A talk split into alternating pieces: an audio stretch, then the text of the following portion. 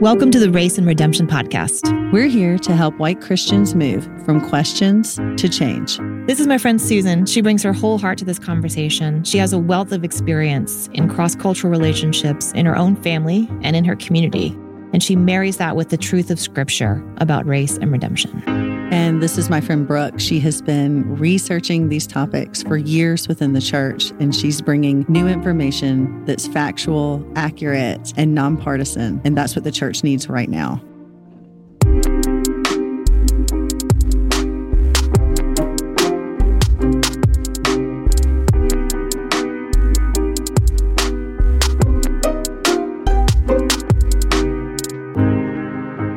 This is part two of our interview with Dr. Crawford and Karen Loritts. Please be sure to check out part one if you haven't had a chance to listen. We've got so much to cover today. I'm so excited to be back here with you guys. Uh, we learned so much in the last episode. We're here with Crawford and Karen Loritts friends and mentors who we just value you so much and love the wisdom that you have to share. So I'd love to jump right in and just start talking about the concept of social justice being core to the gospel. Yeah, well, you know, this is sort of a hot, controversial issue right now uh, in in Christian circles. Is social justice core to the gospel?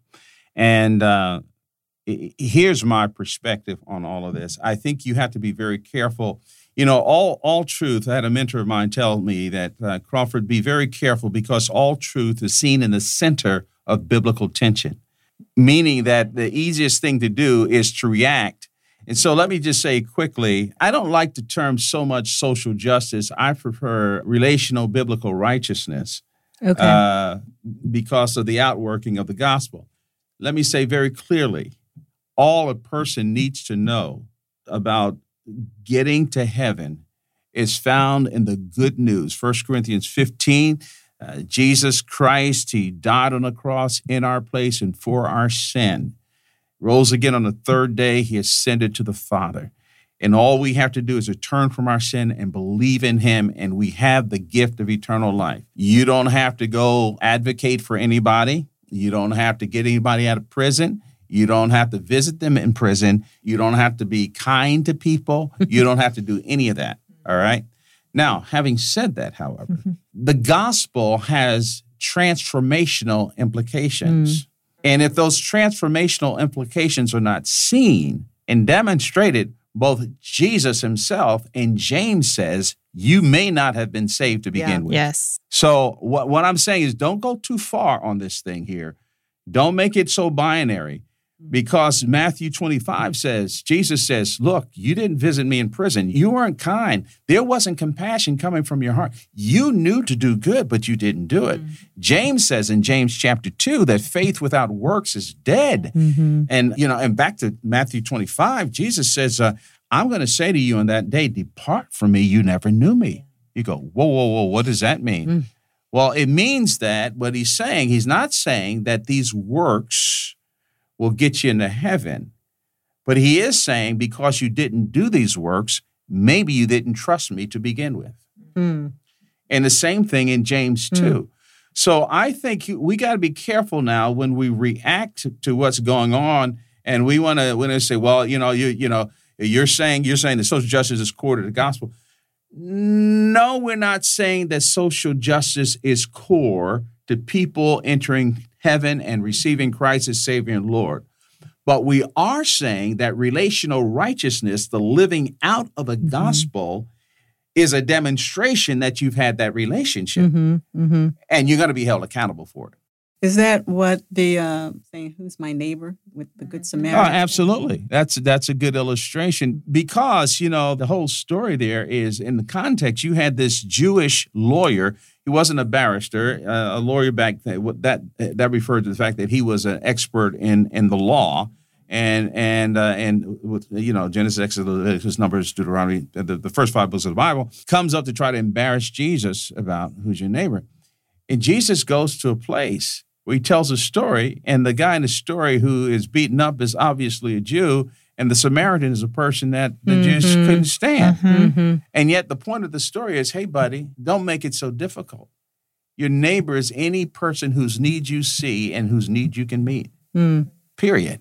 So that really feeds into a question that I think a lot of people are asking right now. It's like, how do we as Christians weed through all the political and social agendas associated with racial justice that maybe don't line up with our biblical values? Stop letting it be something that you weed through. Love people, Mm. love them. The image of God is stamped on every soul. Mm. And any person where that image is being damaged and hurt, Mm. you see, power and privilege, they're not necessarily wrong. And so we have to use whatever power and whatever privilege that God has given to us to underscore the value and dignity of others. Mm, That's great. Mhm. And compassion moves me that way. Mhm. Don't make it so difficult. It's all love. And biblical love means that I disadvantage myself for the comfort of another. That's good. Biblical love is always sacrifice. And the problem that we have is that we love our ministries and we love what we're studying about other people and we love what our positions are more than we love the people. Mm. Sounds a little bit like the story of the Good Samaritan, right? That lawyer was coming exactly. for a you know, you, don't, you don't sit there and try to. Okay, this guy's bleeding here. Before you die, can you tell me uh, who you voted for? Oh uh, my. uh, before before you expire here, can you tell me whether or not you know are you a communist or are you a capitalist? Or no, you if if a person is hurting, don't overthink it. Now, I'm not talking about endorsing movements that are flat out wrong. Okay, people ask me all the time, "Well, Crawford, what do you think about Black Lives Matter?" I tell them, I think Black Lives Matter. I differentiate between Black Lives Matter and the ideology and Black Lives Matter as a moral proposition. Mm. Good. There's a difference between the two. And I think as Christians, we got to stop being binary. Yes. You got to Yes. stop being binary. Stop insulting our intelligence by saying you can't make a distinction between the ideology and, and the nomenclature or, Right. or Well, the isn't it, proposition. it's just a propaganda thing when somebody says, Yes. "Oh, now, now," Yeah. because I, my daughter got something that says, "Oh, you believe in this? They're against God and they're for this and for that." And he says, "You're talking about the movement, or you're talking about the statement Black Lives Matter?" yeah, yeah, yeah. And so now they want to have a conversation that takes away what we're talking about that created in the image Yeah. of God. That's right. And it's of the devil because it takes it away. Now, let me say clearly you know, Black Lives Matter as an ideology is hellacious. If you go to their website, if you're a follower of Jesus mm-hmm. Christ and you believe the, the Bible, no way in the world can you embrace that ideology. Mm-hmm. They want to get rid of the nuclear family. They're underscoring a lot of behavioral stuff uh, and and and lifestyles that are contradictory to what the scriptures teach. Got that. However, I'm just ornery enough to say, hey, look, let's stop letting the world take good language from us. Mm, Yeah. That's good. Yeah. Just redefine the term. The term is wonderful. Mm. yes. And sadly, it took someone else to bring that up that did not come from the church. on You're supposed to love your neighbor, right? Right. That didn't we come should from have us. been the first people to say that. Behind as usual, right? Yes. Exactly. So Black Lives Matter. They they matter. And listen, listen, and I and we say this not to make anybody feel guilty. Mhm. Historically, our lives have not mattered. We we have been not seen as valuable.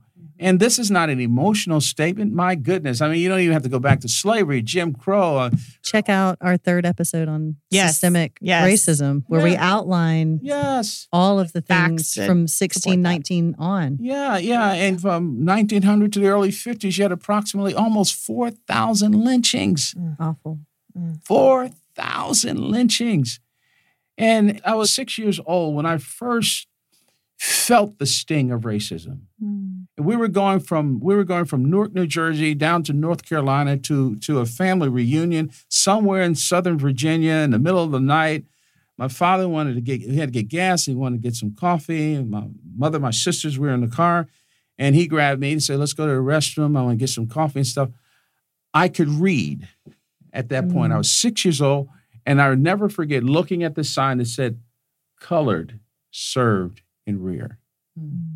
I couldn't process everything, but I knew two things. A, I knew I was colored. And B, I knew that serving in rear was not a box seat. And looking back on it, my father was one of the most, I mean, man of great integrity, strong man, and this kind of thing. And I felt his embarrassment. Mm.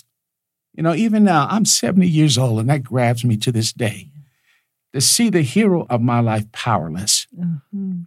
And so, so when you you use terms Black Lives Matter, when we use that, you got to understand what we're trying to say is that we're not saying that you know white lives don't matter, you know Irish lives. We're not saying that, okay? And I think that's an insult when you when you come to that. It would be like if you were, uh, God forbid, you're you're standing there at the memorial service, a funeral of your of your little girl, and you're you're you're giving a tribute to your little girl. You're eulogizing her, and then someone comes up on the podium and and snatches the mic from you and says, you know, you know, really, all children's lives matter. Mm-hmm. How stupid is that? Yeah. You're not saying that all children don't matter. You're talking about your child. We're coming around who's hurting, needs to be That's right. humanized and That's given right. dignity. let's just not be one dimensional or reactionary in our thinking. Denounce the ideology, and I denounce the ideology of the Black Lives Matters organization. It is horrible. It is horrible. And if you're a follower of Jesus, I say this without mincing words, if you're a follower of Jesus and you believe the Bible, ain't no way in creation you can you can underscore that. However, the, the moral proposition is wonderful. Mhm. Mm-hmm. Black lives do matter. And what about the concept of critical race theory? Yeah, I yeah. think that's another one that. Yeah. Just go right in Like, there. you know, Yeah. right- One- one or two and minute I overview. tell you. you guys are pushing us in the deep end of the pool. Yeah, I uh, and see this is another deal too. I, I what I don't like is that uh, I don't like Christians assuming because other believers are talking about justice issues and we're talking about dignity issues and we're talking about these things that uh, then then you know you start name calling. And I've had some conversations with some people who have accused some younger leaders that I know of being heavily influenced by critical race theory, and I know what they've written, and I know what they stand for, and, I, and I've defended them. So that's absolutely not. That's not true. That is really not true. You got to be careful of using that pejorative. Sometimes we we we uh, whether we you know so all the gospel and social justice, or you're you're embracing Black Black Lives Matter as a movement, or you're part of you know critical race theory. Sometimes we use that language because we're threatened and scared. Right. Wow. Yeah, Mm. insecure. We're insecure, and rather than thinking through what you're saying, uh, you're you're you're just listening to what somebody else, who is a powerful Christian leader, who happens to come up with their own glossary of terms and definitions, and take a few Bible verses and then accuse everybody of that. You got to be careful of that. Now, critical race theory is a dangerous thing in the sense that the origins of this ideology is mired in a sociological lens of society that has been influenced by Marxist paradigms. Right.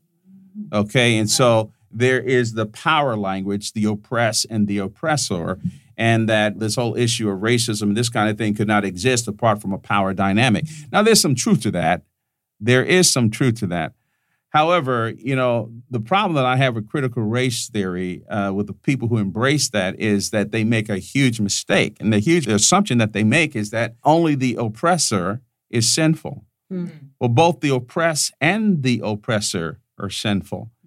And this is the reason why all of this stuff, racism and all of this, you need to address it from a biblical perspective.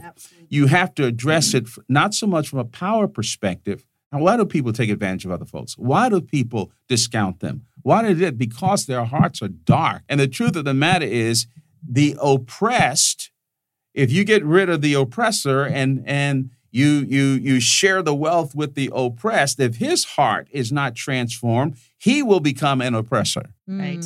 When we see that in cancel culture, Yes, don't we? We see it manifesting the other way. If Absolutely. someone makes a mistake, they're out. There's no more opportunity, which is anti-biblical as well. right. Right, right. We No all- forgiveness. That's Yes. right. We all stand in the need for redemption and forgiveness. Yeah.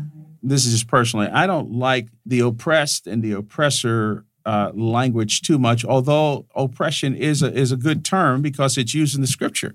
I was going to say, I mean, it Yeah, sounds yeah. to me very much like It is the prophets, That's minor right. prophets, major prophets. right. Like that is all And and that's God about. and God has some very strong things to say about Amen. people who mistreat the poor and the oppressed. And, and having said that, you see, you can't a la carte your issues re- related to justice and life, okay? Mm. And as Christians, we have a tendency to a la carte those issues. In other words, we grab the ones that we pick and choose. Really, if you're pro life, then that means you're pro human justice. Yeah. Womb to tomb. Womb to mm-hmm. tomb, that's right. Right. And and pro life absolutely means at least the, the the teaching of life in the scripture as it relates to justice of necessity means number one, these three propositions that the conceived must live, number two, the living must be cared for, and number three, the poor and the oppressed must be defended. Wow. And if you don't practice these other two, you're not pro life, you're pro birth. Yeah. Ooh, Mm. That's good. I haven't heard it put that way before. You're pro birth. And so you can't a la carte these issues. You just can't a la carte them. You've got to believe the totality of the Word of God. Mm. And then stop letting people do your thinking for you. Mhm. And so you read somebody's blog about admired and critical race theory, or oh my goodness, you should never use We've Black been Lives accused Matter. of that. Mhm, Yes. Yeah, and you you you you make these pejorative statements about people because it's half cocked. You read a blog or you you read an article or you you somebody said something. Get your nose in the Bible. When it goes back to the fear that you were Yeah, talking absolutely. about when Right. people throw those sort of things on you it's almost like they're opting out of that biblical mandate to really think through the complicated aspects of of this that Yes, exactly. that it's a lot more mired and complex than just you're this or that I've Right. told our sons and our daughters, uh, but our boys especially because they're in ministry, don't ever let anybody tell you how to think. Mm. You have a mind, you go to the Word of God. Let the Spirit of God read the book, wrestle with it. If you read something that, you know, that, I mean, you don't know about, go back to the text itself and let the Spirit of God formulate your thinking. Mm. That's the job of the Holy Spirit. Amen. He does a pretty good job. so i've heard you talk about how people opt out of the biblical mandate for justice by making it political or emotional or social or some other issue instead of seizing the gospel opportunity inside of the issue. They're Yes, amen. responding to the cultural That's issue. right. That's right. See, part of this has to do with how we study worldview. Mm-hmm. if you're studying worldview to argue with people, you know, although that's part of it, we do need to defend the faith. I don't want to go too far away from that. And I'm indebted to Ravi Zacharias, who's influenced Oh, my yeah. thinking along all of these lines. But we don't study worldview to win an argument. A biblical worldview is to inform the way we think and act and respond. Mm, mm. That's that's why we do it. We don't do it to fight. Now, we're not afraid to fight and defend the truth if we have to, but we do it to think through comprehensively what does the Bible teach and say about all of these issues in life? Mm. It is the final statement. What is the problem, Susan, is that I think too many of us have a little bit of a hybrid approach Yeah. and then we call it a biblical worldview. Hmm, we we hear stuff in our favorite newscaster or or commentator or somebody that we like to listen to or whatever, and rather than critiquing what they had to say and, and pulling that through the lens of the scripture, we have the tendency of pulling the lens of the scripture through what they say. Whoa. Right. And, and that is let me just say that is factually proven we have research we've done that will show the alignment of your political party and the news that you listen to shape your views much more than the scripture That's right. Yes. If our minds, and now none of us are completely objective and we all bring bias to what we do, but if our minds are, are, are, are saturated with a biblical worldview, then we are going to be too conservative for some liberals and too liberal for some conservatives. Absolutely. See, that we're not parroting the culture mm-hmm. we're actually speaking from a from from a transcendent level of accountability Yes.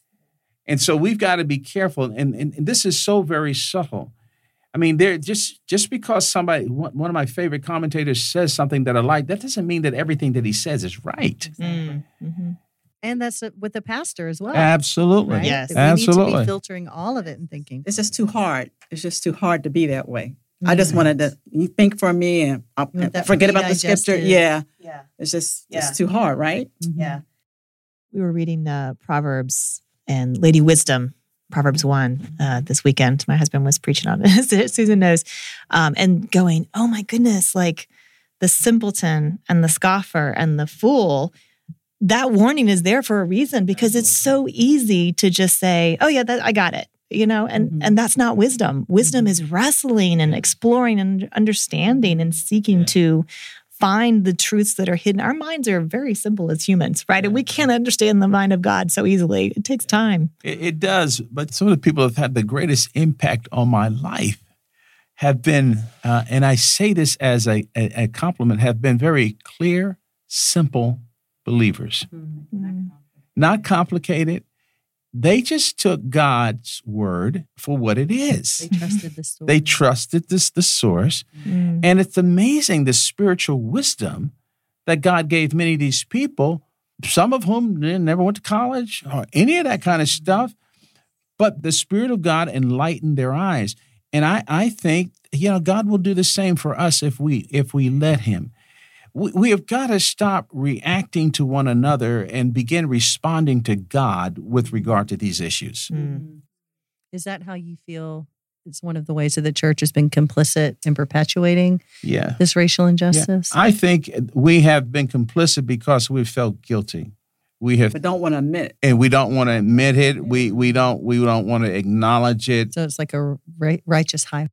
Yes, either righteous high horse or you know out of sight, out of mind Mm. kind or of it'll thing. blow over after It'll- a yeah, while. that's or- right. That's I've right. that. One of the biggest problems of American brand of Christianity is that we're hyper independent. We're hyper individualistic. Mhm. And so my my white siblings in, in in the family of God sometimes don't feel like they have to be involved in these issues because It doesn't affect not their daily lives. it doesn't affect their you know yeah, and and uh, so people ask me all the time so Crawford you know I mean what about white privilege you you, you know they talk about white privilege white privilege right that's and I, and I usually surprise them by saying well you know we all have privilege I got privilege I mean I can call certain people that will take my call, and I can, you know, we all have privilege. So the issues not don't feel bad about having privilege. See, privilege is not an identity. Privilege is a stewardship. Mm. And how am I stewarding the privilege that I have? Now, the second thing that I that I point out to sometimes is that, hey, look, the difference su- substantively, even though I pastor a church that is predominantly white, and by the way, uh, I'm not there to prove that there's some great racial ex- experiment. I love the people, and God's called me there, and this Yeah. kind of thing. You know, I'm not there for that. I'm going to say a word about diversity and unity in a second. But the deal is this these issues of race and racism and all of these dynamics, if you're white in this culture, basically white privilege says, I can walk away from the conversation. hmm won't affect where I live. It won't affect my my view of success. It won't affect anything. And uh, I can't. I can't. My kids can't. My grandkids can't. Because it does affect. So what we have to understand then, and, and again, I'm not blaming anybody. I'm not. I'm not blaming anybody for this. You know. But what we have to understand is that okay. Uh, so where's that stewardship responsibility? Hmm. You know, let's take it away from race. As a leader, and I've been, you know, in leadership positions and this kind of thing. One thing I've come to grips with is that if I'm in a position of influence, okay, the only reason why God's given me a position of influence is that He's trusted me to use that position of influence to underscore the dignity and value of others who are following. And so I'm going to be held accountable for that stewardship responsibility. hmm So, how does my power, my privilege, it's not about Crawford, it's a stewardship. How does that make them better? Mm. Mm. now that we are all sheltering in place all over this country, all over this world, isn't it amazing that for the last five months, going on six months, that basically we can't go to church and be in these huddles with our friends, that we have to think about stuff. You know, uh, the, the church at large is, is taken off the, the agenda. And now with this virus, this plague in front of us, we have to grapple with some things. Yeah, God definitely has been using this time to isolate us. Yeah. to help us to think about matters that that we would normally just kind of like put in the back of our mind or flush down the Mhm. toilet as we go on down to our offices. coping or, yeah, yeah, that's right. Yeah. Yeah. Well, it sounds like you're talking about opportunities as well that you're seeing ahead of us. And I think that leads us into our closing question here that what are some ways, some opportunities that uh, white Christians have to move from questions to change? I mean, things are just exploding with various groups and uh, conversations. A lot of different churches and businesses are making these statements about Black Lives Matter. Mm-hmm. And now people are, are saying, now what, what happens next? What's following next? And so they have the opportunity um, to now be educated, to learn to listen, to lament. I mean, there's all these different books and these little huddles that people are having, and then to engage with people. Mm. You have to engage with people because it's, it's right there, whether it's in the media, on our devices, or in the neighborhoods, or whatever. You have to engage with people. Or you're just going to go back to, I don't think things are going to go back to normal. So we need to put things in place in our churches or small groups and things like that. And I'm really hopeful, you know. I'm, I'm doing the one race movement, um, that course 101 and Be the Bridge, and then Weep with Me, reading that. I mean, I got so much stuff to read. You got a lot going on. Oh my That's a lot. Karen always has a lot going on. But you know, you know, if I'm if I'm saying that I'm weary with people, well, I can show show them that you can use that. This you can Google it and just have these conversations. And I talk about the three types of people: um, the resistant people. You know, resistant people. You know, after talking with them after, after a while, if they really want to engage in this conversation. And in my younger days, I would have probably hang out with the resistant people a little longer, but I'm not anymore because there's too much stuff out there. Mm. Google if you want to know anything. Mm. But the reluctant people that are just this, these issues are being raised, help them and maybe take them along with Be the Bridge booklet or whatever these things are. And those that are ready that says, okay, I'm, I'm ready. There are those things that push them into that and churches that want to do things. And so we need to be able to do that. It's going to take them a minute, maybe, because it's going to take all of us a minute. But be creative. You know, I, I I've been asked that question um, my whole life. You know, virtually, what what do we do? Uh, and I, I want to go back to some just very core, simple things that are, are difficult. I think the very first thing is to is to critique your own thinking, critique your own thinking and feelings. And this is hopeful. It may not sound like it, but put racism in the category of sin that breaks the heart of God yeah. And ask yourself, how have I broken his heart with my attitudes? All of us, I mean, black, white, whatever, Mm-hmm. because Jesus died for sin. He didn't die for these excuses, but he died for sin. And uh, so I think that's the first place to begin. I, then, the, then the second thing I would say is uh, love. And love means, in the scriptures, as I said earlier, love means that I disadvantage myself for the comfort of another. Biblical love always is, is characterized by sacrifice. And uh, so it means that I need to take the initiative to step out of my comfort zone and to, and to be sacrificial. And the third, which is really related to the second, it begins with relationships. You're going to get burnt out if you just come up with a list of things to do. Mm-hmm.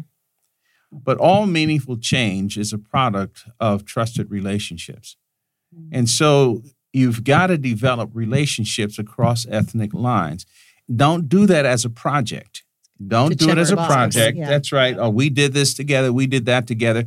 Well, you know, you you, you love one another. Mm. Uh, yeah, we say this all the time in our church, and it's almost a cliche. I mean, we we you know we're we're we're diverse and all of that, but I say, hey, look, here at Fellowship, diversity is not who you sit next to, you know, on Sunday morning, or who you you know that I don't mean it's it's who you do who you do life with. And by the way, one other thing. We make means the objective, and diversity is not really the objective. Diversity is a means. The objective is unity. Mm. And diversity is a powerful means to get to that unity. But the power in the picture of the gospel is the middle wall has been broken down and we are united. We're one. And we love each other. And that power has a way of just making a strong statement to a watching world. And so we need to be the conscience of society during our moment in history.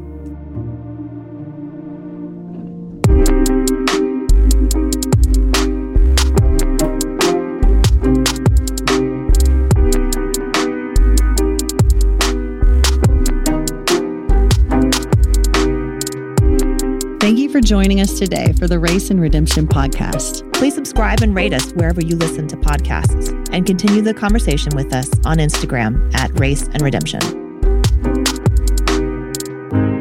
This episode was produced by Matt Owen for Soul Graffiti Productions.